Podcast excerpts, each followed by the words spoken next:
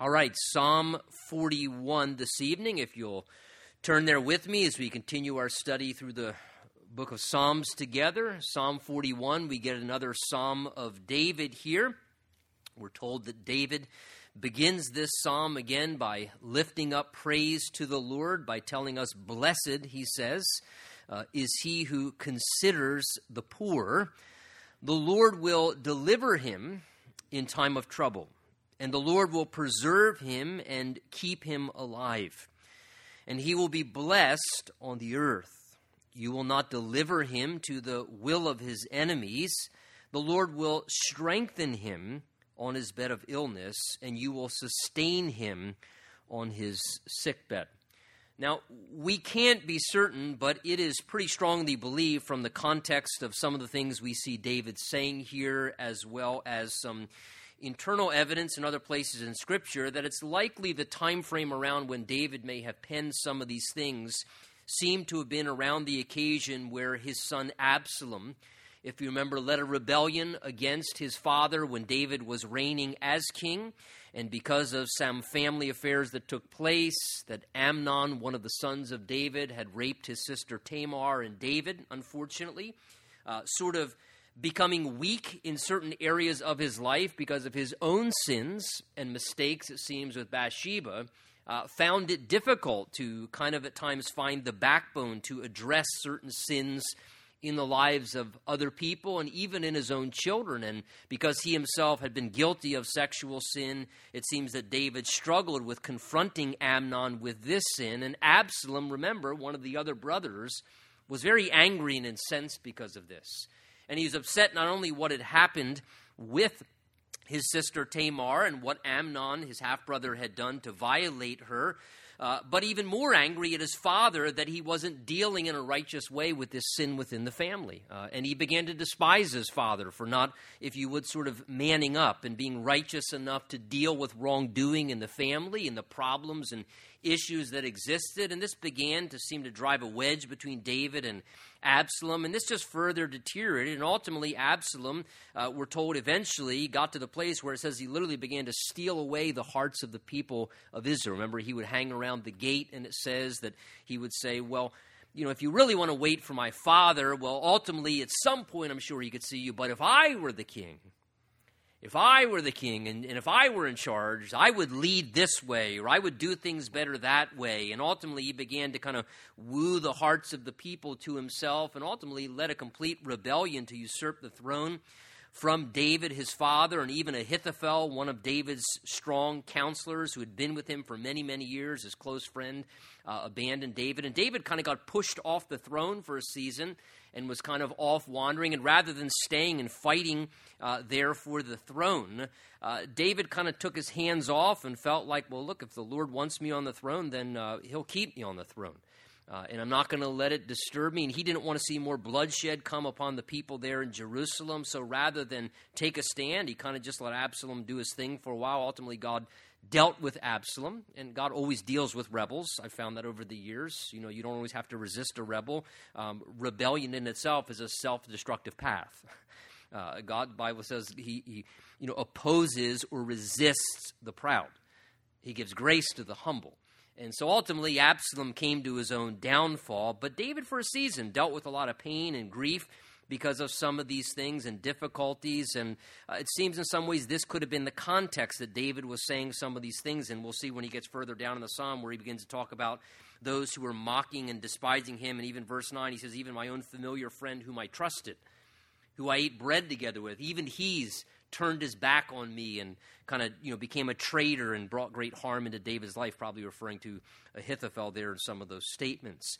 But as David begins this psalm, he speaks about those who take into consideration those who are in times of hardship, those who are dealing with difficulties. In verse 1, he references there blessed, or the idea is, oh, how happy or how blessed and such a happy experience. That's the idea of our word blessed there, to experience happiness and goodness from the Lord, a blessed life, a blessed existence, he says, is the one who considers, that is, takes into consideration in their thoughts as well as in their actions, not just thinking, but actually doing things, for, he says, the poor. Now, when David uses the word poor there, the Hebrew term he uses uh, is certainly it encompasses and includes the idea of what we might initially think about as far as being poor, that is economic struggle or lack or poverty. But the term that's used there could also be translated weak uh, or helpless. So it seems to be a broader term that's not just only referring to economic poverty or struggle, but also referring to those who are in a weakened condition or in a vulnerable or a helpless state. And the idea is, you know, we might say, wow, I, that, that poor person, not necessarily always referring to economic poverty, right, but all that poor person. You feel sad for them maybe because they're in some difficult condition. And, and that seems to be the idea that when someone is in that condition where they're suffering, where they're in the midst of a, a, a, real difficulty. They're in a helpless state. They don't have what they need. They're struggling.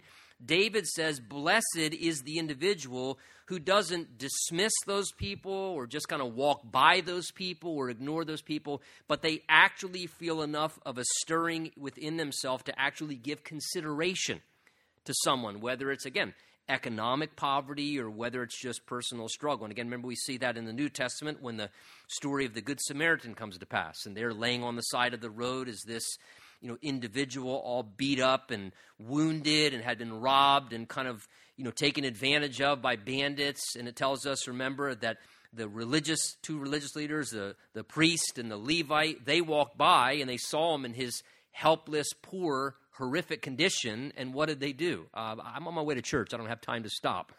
And they just kind of walked by and they didn't even consider his affliction or his difficulty.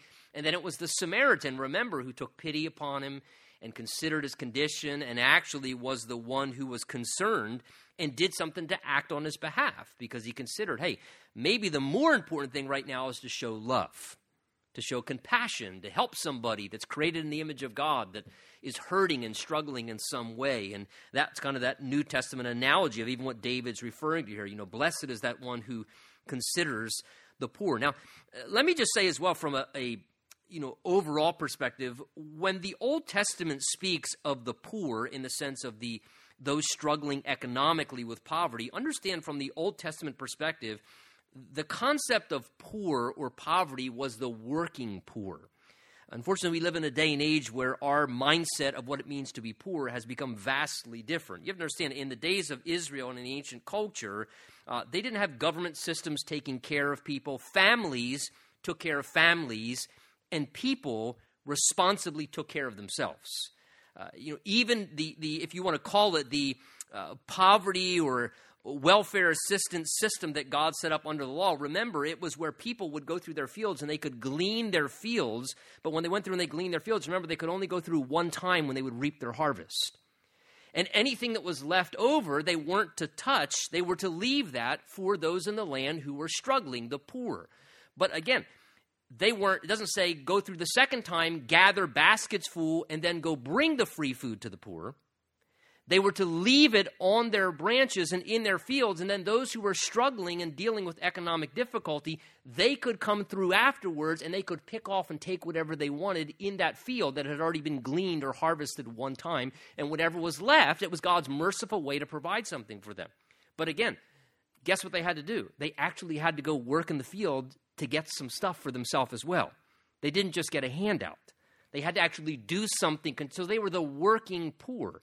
And in God's mindset, God has complete compassion. And all throughout the Word of God, we see these constant encouragements that God cares about the poor, the needy, that we in love should care about the poor and the needy and the less fortunate, to help those who maybe, you know, aren't going to be able to pay us back and that we should take that into consideration. Uh, but from God's perspective, he's looking at individuals who are trying to some degree to do their best, but they're still struggling.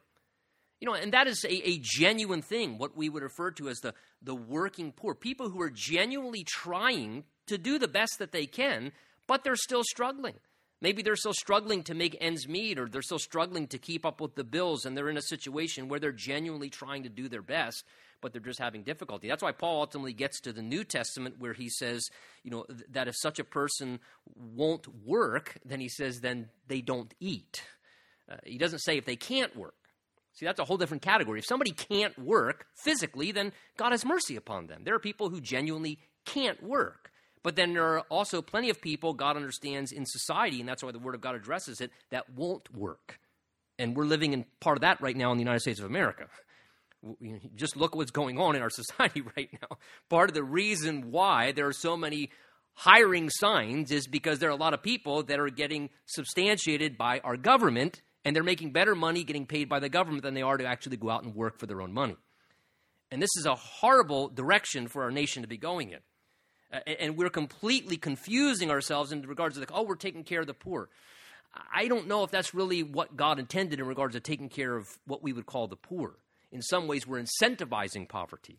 We're incentivizing something that's not healthy. And so we need to find this wise balance here and understand whenever God references the poor in the land, this is what the poor in the land was in Israel when God was, you know, giving these encouragements. Hey, help out these individuals that they're genuinely struggling. They're doing their best, but they're, you know, they're not getting by. They have lack and they have families and to take consideration. And, and notice God says there's great reward to those who have pity and love and compassion on those in a genuine time of struggle in their lives, whether it's economic poverty or weakness or helplessness. He says, verse 1 going on, some of the blessings that come upon those who would take consideration of people in these situations. He says, first of all, the Lord will deliver him in time of trouble. Verse 2 And the Lord will preserve him and keep him alive, and he will be blessed on the earth. So you see what God's saying? God's saying, look, if you take pity upon and compassion for those who are in need and you see them and you don't just dismiss them, but you consider and say, okay, maybe God brought this person across my path, or I walked and they came into my path, and so I'm going to take consideration of their condition and try and help them. God says, You do that, and don't worry, I'll take care of you. You know, see what God says there? He says, The Lord will deliver him, the one who does such, in the time of his trouble. So God's almost saying, you know, we use that term pay it forward. You know, we talk about sowing and reaping. This is the idea hey, that person's in trouble. You help them in their trouble. God says, great, don't worry. I saw you did that. So then when you're in trouble, I'll make sure I take care of you in your time of trouble. Because what you sow, you'll reap. And God says, and I'll make sure that my blessing for you is that I'll preserve you and keep you alive. Verse 2, and he says, and you'll be blessed in the earth. And this makes complete sense to show how much God understands us. Because if we were to be honest, a lot of times, sometimes, why we won't get involved on occasion to help someone if we see they have a need, whether it's, again, a financial need or whether it's just our time or anything, a lot of times the reason that we don't do such things is because of our own lack of belief and self preservation that we all struggle with. Because we're all selfish by nature. And we're thinking, well, I got my own bills to pay. Like, I mean, I got to make sure I pay my bills. Or what if I have a need? If I have a need, then I won't be able to take care of my need. And so sometimes we hedge and we're hesitant on being gracious or helpful to someone else because of our own self preservation, thinking, well, if I help somebody else, then who's going to help me in my time of trouble? And God says, you help someone else, and I'll help you. I'll help you in your time of trouble. The book of Proverbs tells us that he who lends to the poor lends to the Lord, and the Lord will repay him. And so here, David, understanding this, begins to speak about this very reality. And again, I don't know, as David uh, states these things here, perhaps David was even thinking about himself in his own difficult condition, because David was in a difficult time, kind of pushed out in the wilderness. And maybe he was in that condition of being the king, but in a difficult, helpless, impoverished time, and nobody wanted to help him because of what Absalom was doing. And David says, You know, Lord, blessed be those individuals who are actually helping me right now and are actually showing mercy and compassion. And maybe that's where David's writing this from, thinking about those even who are helping him, not just those maybe he himself had helped or was willing to help. He also mentions as well, verse 3, further blessings that the Lord would bring to those who do such things. He says, The Lord will strengthen him on his bed of illness, and you will sustain him on his sick bed. So, again, God's blessing of being willing to strengthen and help another. So, again, you help someone when they're in a maybe a helpless or difficult time. Maybe they're even struggling economically because of their illness. Maybe they're going through a health issue or something puts them out of work or they're in a hardship. And so you step in and you offer some way to uphold and help them through that time. And God says, you know what? And then when you're struggling, I'm going to step in and bring help and healing to you. I'll strengthen you in your time of illness or weakness or sustain you in the midst of your own sick bed when you find yourself in that spot. David, going on, verse 4, says, And I said, now he speaks to us about his communication with God, I said, Lord, be merciful to me. Heal my soul, for I have sinned against you. Now, notice David seems to be speaking in the past tense there. I have sinned. Not I am sinning, I have sinned in the past tense. And it's likely what David is doing, which is what we all can kind of do from time to time, is he's reflecting in his own mental struggle over past failures in his life. And again, this would make sense if this was written during the time of Absalom's rebellion and when he was pushed off the throne. And David is knowing, okay, part of what I'm dealing with right now, consequentially, in my circumstantial problems, it has a degree of connection back to my sin with Bathsheba and murdering Uriah and not dealing properly with my family. And, and so maybe as some of these hardships and the circumstantial difficulties are playing out in David's life, not that it was right what his family was doing to him, but maybe David, in some ways, reflecting at this point, and he's saying, you know what, man, and he's kind of like reflecting back in the sense of guilt in his own soul. You know, I know that we never struggle with that, where we go back in condemnation and we, we re bring up to the surface after God buries our sins in the sea of forgetfulness. We bring them back up to the surface again and start thinking through, oh man, I did this and I did that. And, and look, sin has its effects upon our lives. And it seems David here may have been kind of struggling with that. And so he's crying out to the Lord for mercy. Lord, I've sinned. I, I, have I've done some things that have really damaged my life and brought wounds and difficulty into my situation. And here he's saying, Lord, would you please just be merciful to me? Notice he says, verse 4, he says, heal my soul. My soul. And he's not talking about his physical health now. He spoke about that actually in verse 3. But interesting, now he's speaking about the healing of his soul. And in the scripture, whenever the Bible speaks of the soul, the Bible teaches we're a, we might say, trichotomous being. God's a Trinity, Father, Son, and Holy Spirit, three in one. And we're made in the image and likeness of God. In a sense, we are somewhat, you might say, a, a threefold being as well. That, that we have our, our spirit, which is the eternal part of us, the, the truest part of who we are, where we are able to have communion and fellowship with God through His Holy Spirit. His Spirit comes into our spirit and causes us to come alive spiritually. And again, that's what Paul talked about in the New Testament when he said, His Spirit bears witness with my spirit that I'm a child of God. And so the, Spirit is the eternal spiritual part of us. And then, of course, the Bible teaches that we have a soul, which in essence would be a reference to our mind and our will and our emotions. And then, of course, thirdly, we have a physical body. We have a physical frame. We are body, soul, and spirit. And so David here speaks of the Lord bringing healing not to his physical body for pain or illness or a sickness on his sickbed, but he says, Lord, heal my soul. And sometimes we need healing in the same way we do for our physical body. We need healing in the inward person because sin damages us inwardly, right?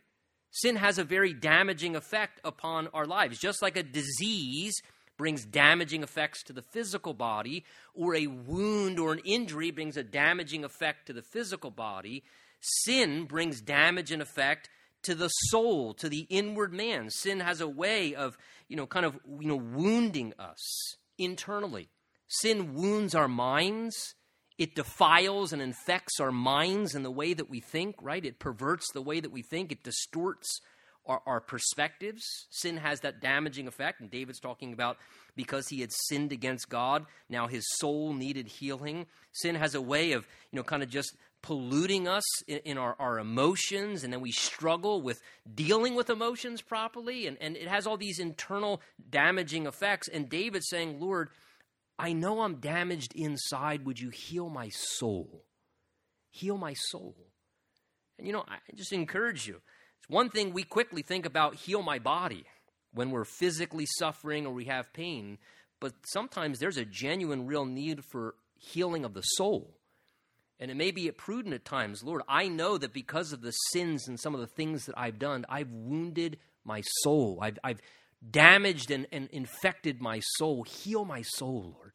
My mind, heal my mind. Heal me internally, God that I wouldn't be affected because of the things that are impacting me in a hurtful way because of what's been done. He says, Lord, I've only sinned ultimately against you, so please heal my soul. He says, verse 5, and my enemies God, they, they speak evil of me. No doubt this was what was happening in the days of Absalom's rebellion. My enemies, they're speaking evil of me. When will he die and his name perish? And if he comes to see me, he speaks lies. His heart gathers iniquity to itself, and when he goes out, he tells it. Now, when you look at verse 5 and 6, that could be a very clear reference there to Absalom, David's son. Right? David is going through some type of a, it seems to some degree, physical ailment at this time probably why he's alluding to some of the things that he is, but he knows more than just needing to be strengthened on his bed of illness or sustained during a time when he's got a fever, he's on the sick bed, that, that his deeper issue was that his soul needed some healing. But he then begins to speak about what his enemies were doing at this time in verse 5 and 6, and he says that they were saying of him, When will he die in his name perish? In other words, when's this guy going to just die so we can just truly put Absalom on the throne?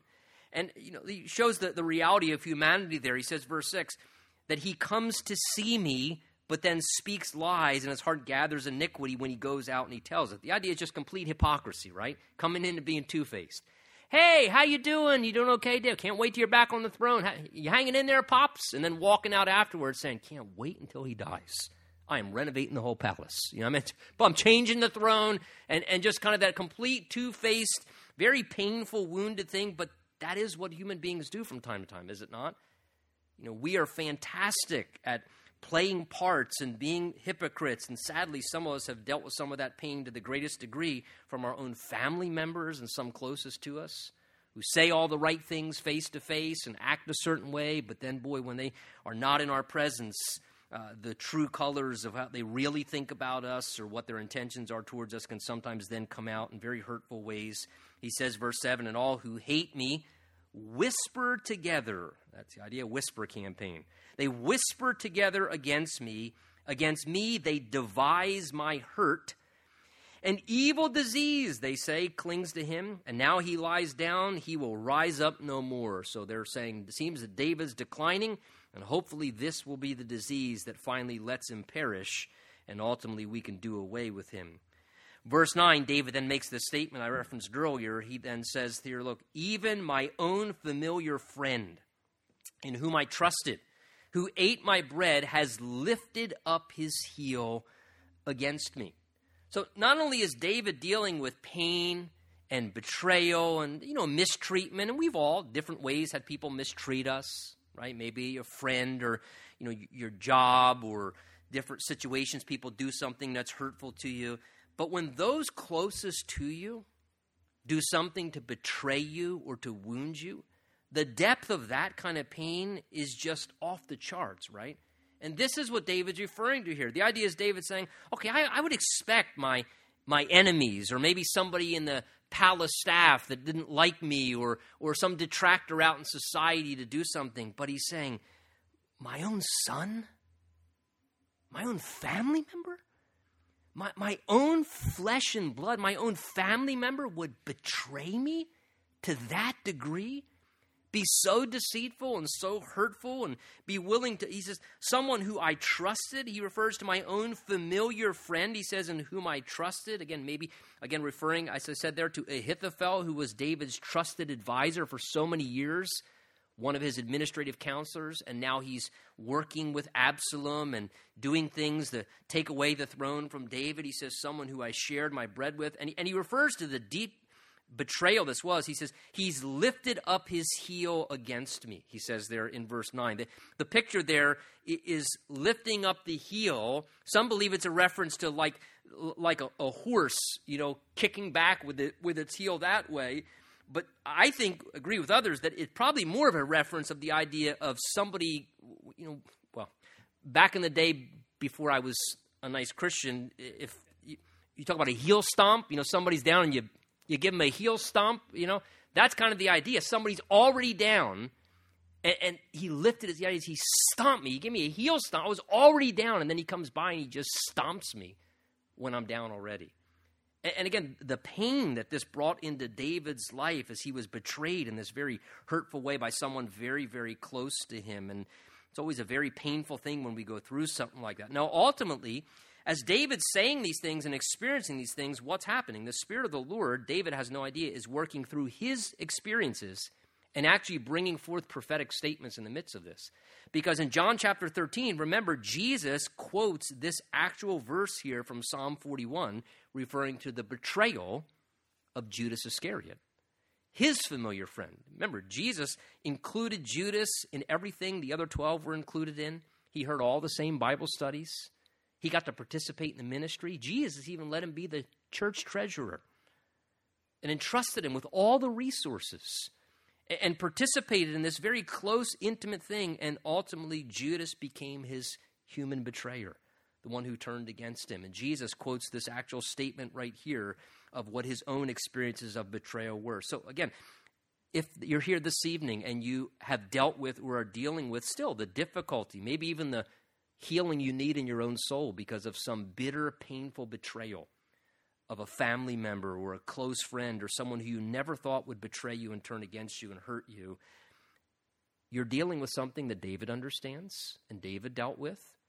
And more, you're dealing with something actually that Jesus himself experienced. And so Jesus understands, and the best thing to do is to bring that to him because he can help you process it because he's actually experienced it in the flesh himself. He knows the emotions and the struggles that go on with that as he himself experienced it in his own humanity, like us. David says, verse 10, speaking now to the Lord about this, he says, But you, O Lord, be merciful to me and raise me up. That's why I think it was a reference to the heel stomp, because David says, Lord, I just got stomped by this person. They just stomped me with their heel. So, Lord, please, would you pick me back up?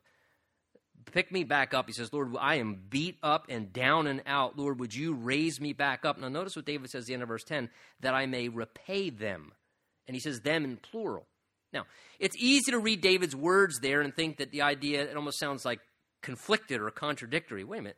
You're asking for mercy from the Lord, asking the Lord to raise you back up so that you can pay vengeance on somebody else. It almost seems like, well, wait a minute, David. That's kind of an awful quick turn on the uh, idea there. But understand what David is referring to here when he says, Lord, raise me back up so that I can repay them. He's speaking from his role not just as a person, as a follower of the Lord, but he's speaking from the perspective of his role as knowing he was the rightful anointed shepherd king of Israel, who's been pushed off his throne. And because he's been pushed off his throne and someone has usurped the throne, who is just harming and hurting the people, and David was a shepherd hearted king, David realized as long as I have been pushed off the throne and am in this situation, the people are going to suffer and people are getting away with wicked rebellion. So he's in essence praying here, Lord, I know that though things have happened, I know that I am the rightful king. So, Lord, would you raise me back up? What does the Bible say? Humble yourself in the sight of the Lord, and he'll lift you up in due time. So David's asking, Lord, would you raise me back up to my role and put me back on the throne as the king where I'm supposed to be? And he says, uh, that I may repay them. The idea there is he's not asking for personal vengeance, but he's asking that God may put him back on the throne as the king so that he can bring about civil justice as a government ruler, because he knew that's what was best for the people. See, the Bible nowhere encourages us to take personal vengeance upon people who harm us. But the Bible very clearly teaches that civil justice against immoral, wicked things that happen in society are to be judged and dealt with, and that people are to be adequately paid. Romans 13, 1 Peter 2, other places are very clear, all the Old Testament, in teaching very evidently that civil justice is appropriate. When someone violates the law and is doing harmful things to a society, they should be justly punished civilly. That's what the Bible teaches. And David's saying, as a king, Lord, raise me back up so that I can make things right for my position of civil justice upon the throne. That's the idea of what he's referring to here. He goes on, verse 11, to say, By this, God, I will know that you are well pleased with me because my enemy does not triumph over me. So, Lord, I know my enemy may not go away, but Lord, if you don't let my enemy succeed, don't let my enemy triumph over me. David knew he'd always have enemies but he just didn't want his enemies triumphing over him. He wanted to be able to triumph over the opposition. And he says, Lord, by you helping me triumph in victory, I'll know that's an evidence that your favor is with me and you're pleased with what I'm doing, that you're not letting me suffer defeat. Verse 12, as for me, God, he says, you uphold my integrity, because David's integrity was certainly being trashed and questioned. But he says, Lord, you know my integrity. And again, that's where integrity takes its root between you and God, ultimately not between you and others. Integrity is something that begins with us and the Lord. He knows what's true of us. He says, So, Lord, you uphold me in my integrity and set me before your face forever. And then he concludes, as David often does, turning back away from the problems, taking his eyes off of the circumstantial challenges, whether it's the issues he's dealing with or his own personal struggles. And he always, David has this wonderful way as a man after God's own heart to always put his focus back on the Lord. David was a master of just worshiping his way through problems. Uh, the one thing you learn from David life's full of problems. You're going to have enemies. There's going to be issues. You're going to fail. Just worship your way through it. You just keep worshiping God, and it all works out in the end. And David here, look how he concludes Blessed be the Lord God of Israel from everlasting to everlasting. He says, Amen and Amen. Now, Psalm 42 here, we're told, uh, is a psalm to the chief musician. It says it's a contemplation of the sons of Korah. Now, again, I don't know if it's fair to say that the uh, prescripts at the beginning of the Psalms, we could necessarily say are inspired and were in the original manuscripts. So, uh, was this written by the sons of Korah? Do we believe it was written by the sons of Korah? We're not even certain exactly who the sons of Korah are. Uh, so, we can't be certain. Is this a psalm that could have been written by David and then given as a contemplation to the sons of Korah who expanded upon it? The reason I'm saying that is this when you read Psalm 42, it is extremely David like. So ultimately, we know the author behind everything in the Word of God is who? The Holy Spirit, right? So, so, so that part's settled. Who the human pen was that God used from time to time, you know, that's open for debate. God uses different personalities, but it was ultimately his spirit. But some of the things that are spoken of in here, which are have references to sheep and shepherds in some ways and animals, I mean, I can so picture David at least participating. Maybe he gave a line or two to the sons of Korah if they wrote this and said, Well, look, let me give you an idea or two because I've seen these things as David, remember, was a shepherd, and, and we'll see that as we go through it. So David begins speaking about here the person, again, I'm saying David already, forgive me if, if you don't agree with that, but uh, the writer here begins by referring to finding his. Uh, uh, you know, uh, sustainment or satisfaction in God and in God alone. Something that really we all should seek to aspire towards, looking to be renewed and refreshed by God in His presence. He says, verse 1 As the deer pants for the water brooks, so pants my soul for you, O God. My soul thirsts for God, for the living God. When shall I come and appear before God. Now, we're going to see as we go through the psalm, the writer is saying these things because the writer has been pushed outside of Jerusalem. So, again, this could be a reason why this is David, pushed outside of Jerusalem where the temple was, which was where the presence of God, remember, was manifest in the temple. So people reference the temple as the place of where God's Shekinah glory and the kabod, the presence of God and his glory was. And the writer has been pushed away from that, and he's longing to be back close to the house of the Lord and to be with the people of God again. So he begins to describe here this longing within his soul for God. And he uses again a picture from nature of the deer running through the wilderness. And again, keep in mind, deers aren't like camels and some other animals, they can't go a long time without drinking. Like you and I, they need to have their thirst drives satisfied. And so here the picture is like the deer panting after the water brooks longing, strongly desiring because of that thirst drive to get water to be refreshed in order to keep functioning and not to faint. He says, just like that deer longs and pants after the drink of water, he says, so pants my soul, my inward person, for you, God. My soul, he says, verse 2 directly, thirsts for God, for the living God. You know, the Bible uses this picture of how just like we have a hunger drive, and just like we have a thirst drive, and, and these natural biological drives that God has put into our body, that that drive is what causes us to be doing things to have that drive fulfilled and satisfied. Well, the Bible teaches in the same way we have a hunger for food that we also have, in a sense, a, a hunger and need for God.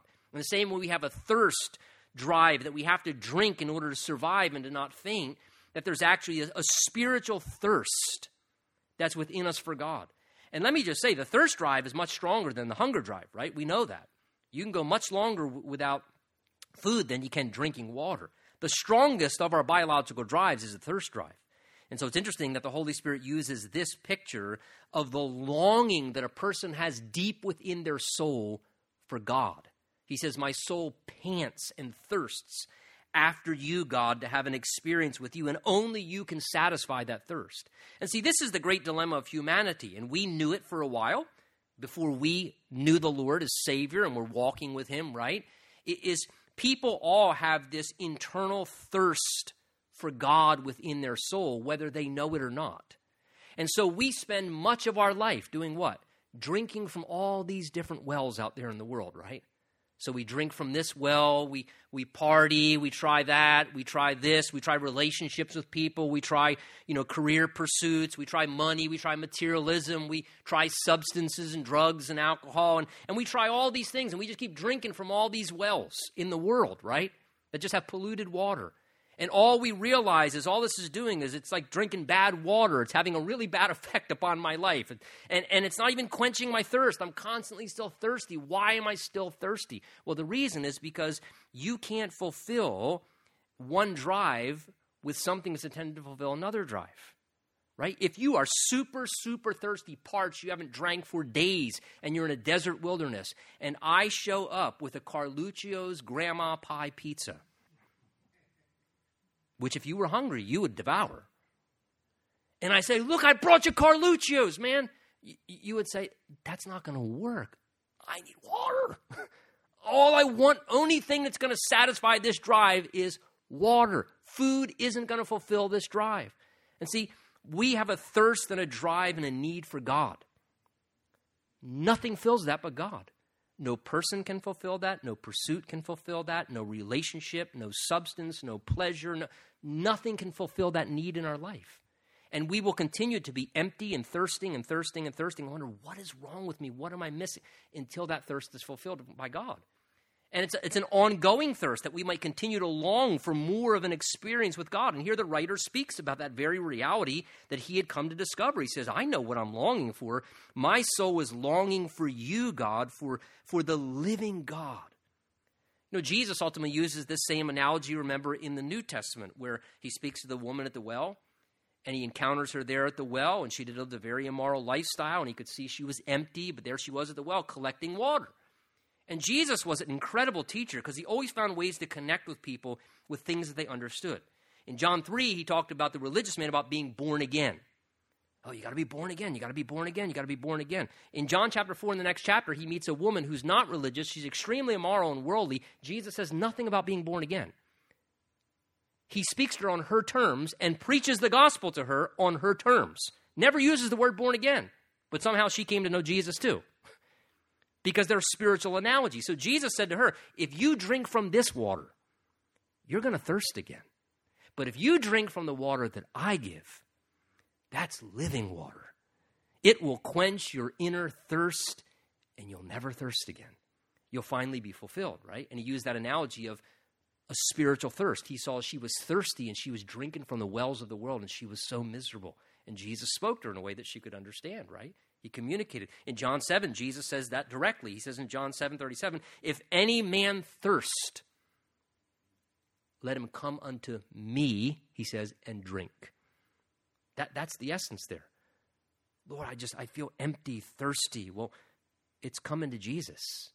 Drinking from Jesus, letting Jesus, by the living water of his spirit, satisfy that inner thirst in your life. This is what the psalmist was longing for. My soul thirsts for God. That's what our soul is ultimately thirsting for for an experience with God, whether we've recognized it yet or not. He says, When shall I come and appear before God? Again, thinking of coming and being at the temple again. He says, My tears have been my food day and night, while they continually say to me, Where is your God? The idea is, you know, where is your God in the sense of like, so where's your God?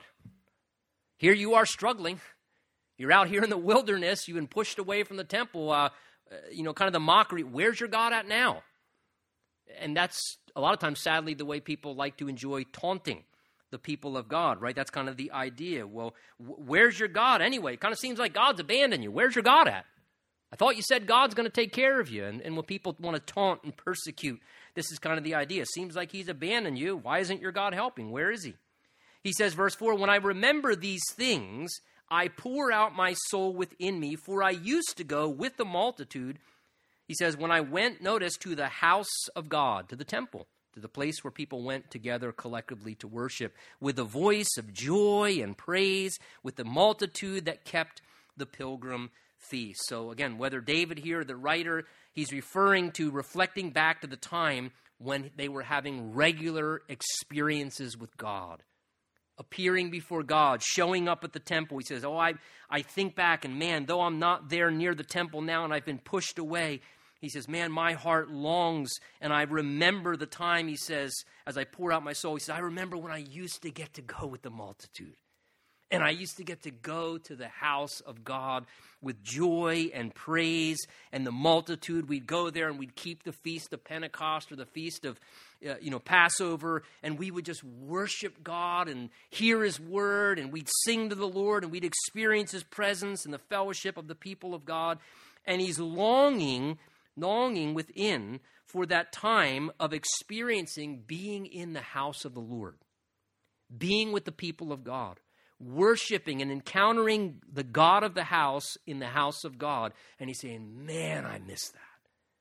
Oh, I just, I can't wait. I am longing, longing to be able to be back in the house of God and with the people of God and experiencing God's presence in that special way. He's mourning literally that he's unable to go to the house of the Lord and to be with the people of God and worship.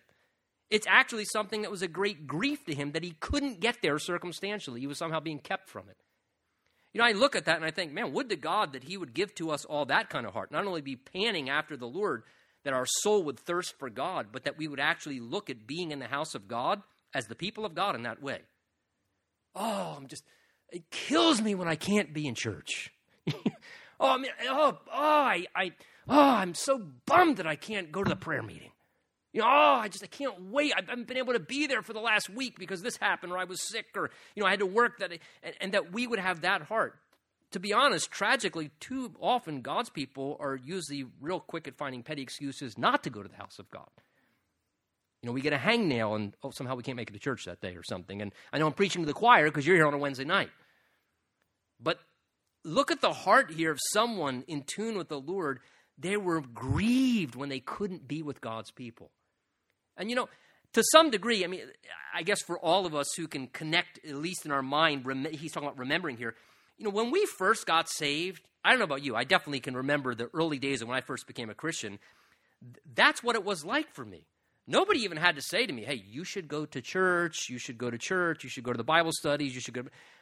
Every single time the door was open, I couldn't wait to be there. I couldn't, just there was something magnetic about the presence of God among the people of God that it was just, what? We're doing, oh, hey, I'm there again, yeah.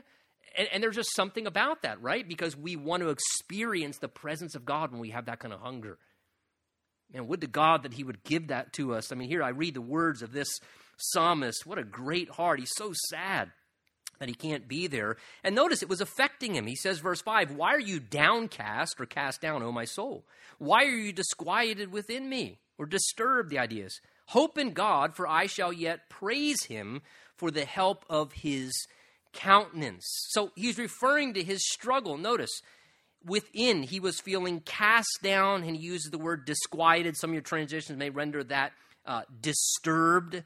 The idea is he's speaking about feeling depressed and feeling all agitated and disturbed within. I know that's never happened to any of us, probably hard to relate to. But he says, Why do I feel like this?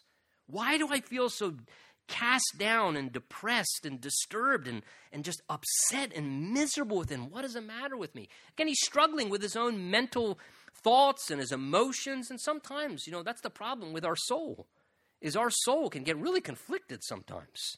And we have all these thoughts and feelings and emotions, and, and we go through all this range of different things. And sometimes we just find ourselves miserable and upset and depressed, and we don't even know why we're depressed sometimes. Why, why am I like this? Why do I just feel like this dark cloud is, is all around me? You know, it's interesting the term that he uses there, verse 5, about being cast down. And this is why I think maybe David potentially could have written this, as David was a shepherd, because it's an inference literally to what would happen with sheep. If you ever heard of what can happen to a sheep before, a sheep can become cast or a cast down sheep. And what that refers to is that sheep, potentially at times, because of their own just negligence, not paying attention, or laziness, they actually can go from laying on their side to if they roll over just a little bit too much onto their back, then that's called a cast sheep. And when a sheep rolls over onto its back, it is not physically nimble enough nor smart enough to know how to get off of its back. So it stays there in that cast position. It's called a cast sheep. And literally, with its legs up in the air, going like this, and within 24 hours, a sheep will die in that cast position if someone doesn't not come and assist it to restore the sheep back up to its right standing again because gases build up in its stomach and it literally ends up dying within 24 hours and it does not know how to get itself back out of that cast down position is interesting because david says in psalm 23 the lord restores my soul the idea is david saying i was in this cast position and the lord restored me he got me out of the depression he got me out of the disturbed condition. He, he, put me back up as a good shepherd. That's what a shepherd would do. If he saw a sheep like that, he, I got to get that sheep back up. I can't leave him in that position. But that's the idea, like a cast sheep, just feeling utterly helpless and hopeless. And really, that can happen, right? We can sometimes mentally become so depressed in our feelings, in our moods, in a dark place that we can let our mind go to, where all of a sudden we become so disturbed, we're like a cast sheep, we're literally just paralyzed in our own depression. And we're just stuck there. And we don't even know how to turn ourselves back up and, and get out of it.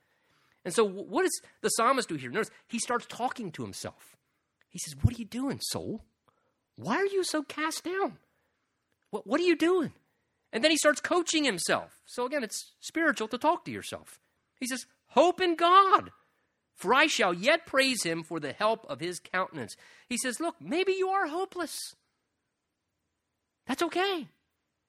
Hope in God then. Oh, I feel utterly hopeless. That's why I'm so depressed. Okay. Maybe we, you are hopeless. Maybe your situation is hopeless. But God is a God of hope. So he says, How do you get yourself out of that mentally, emotionally? Just put your hope in God. God, I thank you that you can do things miraculously that nobody would ever be able to do humanly. I, um, I put my hope in you, God. And I'm just going to praise you because at least you give me some option still because you're God. And he says, I'm just going to start hoping in God. He says, Hope in God, for notice the help of his countenance or his favor or face shining upon you. He says, verse 6, Oh my God, my soul is cast down within me. Therefore, I'll remember you from the land of Jordan, which is in the northern area, from the heights of Hermon, or the Mount Hermon area, from the hill of Mizar. Now, this is, you can tell why he's been circumstantially separated from the temple where he refers to being at, remembering God, he says, from the Jordan and from the heights of Mount Hermon, that's all the way up in the far north of Israel on the border. And so he's the idea is he's referring to being very far separated from Jerusalem where the temple was. So he's circumstantially separated from where the presence of God was. Thankfully today, God's presence isn't a circumstantial thing. It's more of a heart condition thing for us to be able to experience the presence. But he says, I'll remember you, Lord. Even if I can't be there, I'll still reflect upon you from where I am to worship you. He says, Deep calls unto deep at the noise of your waterfalls. And there is where the snow runoff would come into the water down into the Jordan. So perhaps he's looking at the deep waterfalls coming over the cliff. All your waves and billows have gone over me. And perhaps there the idea is as he sees these heavy crashing waves of the, of the snow runoff from Mount Hermon that flow into the Jordan River to give it its strong current. He's saying, Lord, this is what I feel like. I feel like right now I'm buried. You know, imagine if you stand under, I've never been to Niagara Falls yet, but that thing looks pretty powerful. And just the water coming crashing down. He says, That's what I feel like. God, I feel like that I'm just under all these problematic struggles in my thoughts and my mind, and I just feel like I'm stuck under a waterfall, and it's just getting deeper and deeper. But notice, what does he do? He reflects he says, verse 8, but the Lord will command his loving kindness in the daytime. I can know every day God still loves me. No matter how bad the waterfalls are coming down of the difficulties in our life, isn't it great as a child of God to know you may be under the waterfall of constant, just feeling bombarded and drowned by your struggles and personal problems, but still every day you can get up in the day and know God still loves me. And God's still going to be kind to me just because that's who He is. He's loving and he's kind no matter what others are doing or what I'm going through. And he says, and therefore, verse 8, and in the night his song shall be with me, a prayer to the God of my life. So I'm going to know he loves me and that he's going to be kind to me each day. And I'm going to end the night, he says, by just worshiping the Lord, by just singing to the Lord. What a great way to end the day. You know, you can't sleep at night. Just start singing and worshiping the Lord and talking to God. A prayer, he says to the God of my life. I will say to you, to God my rock, why have you forgotten me? Again, he felt like he had been abandoned in his circumstances. Why do I go mourning because of the oppressions of my enemy? As with the breaking of my bones, my enemy reproaches me while they say of me all day long, Where is your God? Now, I want you to notice there. Do you see the constant shift in gears that's going on one one moment I mean, he's worshiping God, and, and I'm thank you, God, that you're loving and kind, and I'm going to pray when I go to bed tonight, and I'm going to worship. And then, literally, doesn't this make you feel normal? Literally, the next sentence, he's back into God, you're my rock, but why have you forgotten me, God? Why have you? I feel like you've abandoned me, and oh, my enemies are doing this, and I mean, just just like a roller coaster, right, it, of emotions and thoughts you know, I have one word of commentary on that. You're normal. You're normal. All people of God go through that. And look, I say that to say this you may not need a pill. Be careful. Too often, oh, I got this issue, I got that issue, I got this issue. We all have issues. We are broken in our soul.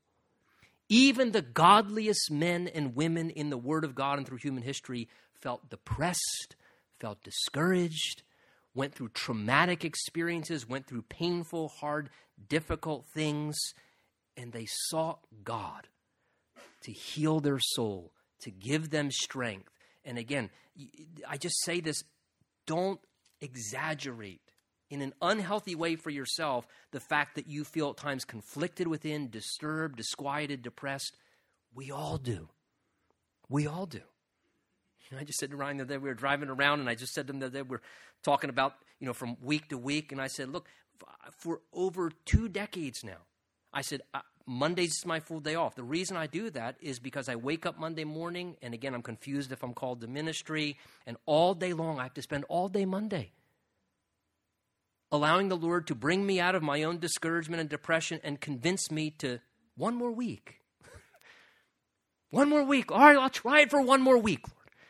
All right, I'll show up Wednesday night and teach one more Bible study. And, and, you know, we all in different ways go through these ranges of feelings and thoughts and emotions. I mean, look how he ends this psalm here, verse 11. Look what he goes right back to. Why are you cast down, O my soul?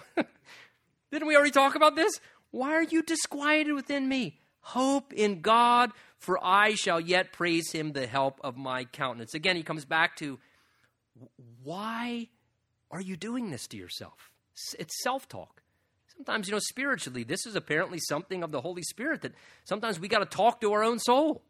We got we got to kind of be our own counselor. We know the truth of God and the truth of God's word. Sometimes we have to say to ourselves, "Hey, w- why are you allowing yourself to be so discouraged?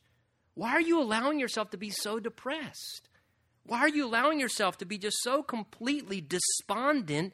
You know God. God loves you. God's done a lot of good things in your life, and God's going to help you no matter what it is. He says, just I can hope in God and praise Him for the help that He is going to bring into my life. Let's stand, let's pray together, and